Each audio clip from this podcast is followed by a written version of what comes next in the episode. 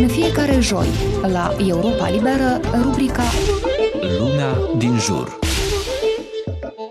Am rugat pur și simplu să-mi ofere care este poziția lor vis-a-vis de utilizarea acestor baloane la toate evenimentele. Niciuna din doamnele vizate, nici doamnele educatoare, nici doamna directoare nu mi-a răspuns, deși clar au văzut mesajul, adică deci au început părinții să dea cu părerea, dar ce că nu există lege, dar ce noi trebuie să luăm bucuria copiilor. Discuția a degradat destul de așa neplăcut și eu pur și simplu am spus că eu nu o să vin la serbare, Doina Ababei Petru este activistă de mediu și mama a doi băieți gemeni. Acum câteva zile, aceștia urmau să meargă la sărbătoarea cu titlul generic Adio grădiniță, gemenii frecventând una dintre grădinițele din capitală. Acest lucru nu s-a întâmplat, deoarece Doina, mama băieților, a decis să nu-și ducă copiii la petrecere. Aceasta a trimis o solicitare online pe grupul comun al instituției, prin care ruga directoarea și educatoarele să-și expună părerea cu privire privire la utilizarea baloanelor la evenimentele organizate pentru copii,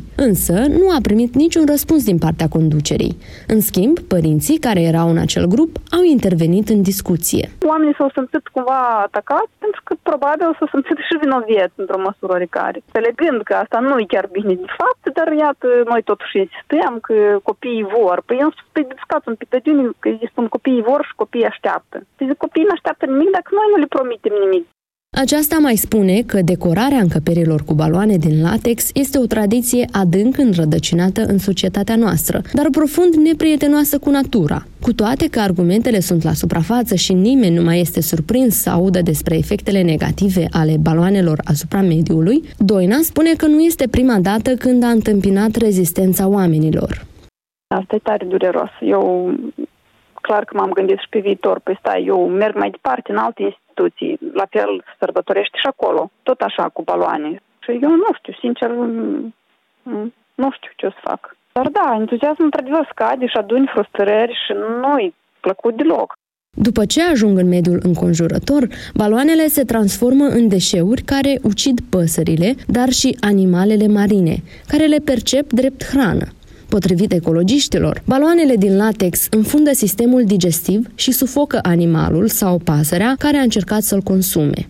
Despre această problemă, dar și despre multe alte provocări cu care se confruntă natura, urmează să se discute în cadrul festivalului Ziua Mondială a Mediului, care va începe pe data de 4 iunie, în Parcul Valea Morilor din Chișinău și va continua până la sfârșitul lunii, cu diverse evenimente, inclusiv în afara capitalei. Desigur că nu vor fi baloane la ziua mediului. Nu are cum să fie. Noi o să avem multe alte distracții în contextul și în spiritul zilei mediului. O să fie un spațiu cu fâșii din hârtie și copiii fac o bătălie din aceste fâșii și e o mare nebunie acolo. Este așa o bucurie încât nu are nevoie nimeni de baloane acolo, chiar dacă hârtia este de culoare albă.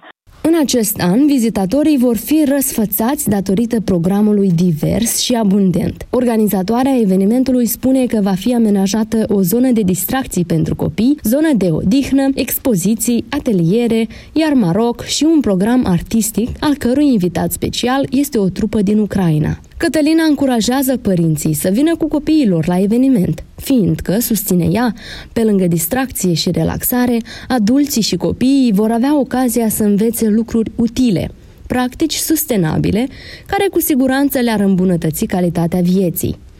Una dintre aceste practici este înlocuirea baloanelor din latex cu ghirlande din hârtie colorată, panglici și zmeie colorate, confeti eco din petale sau frunze, baloane de săpun sau rotițe din hârtie.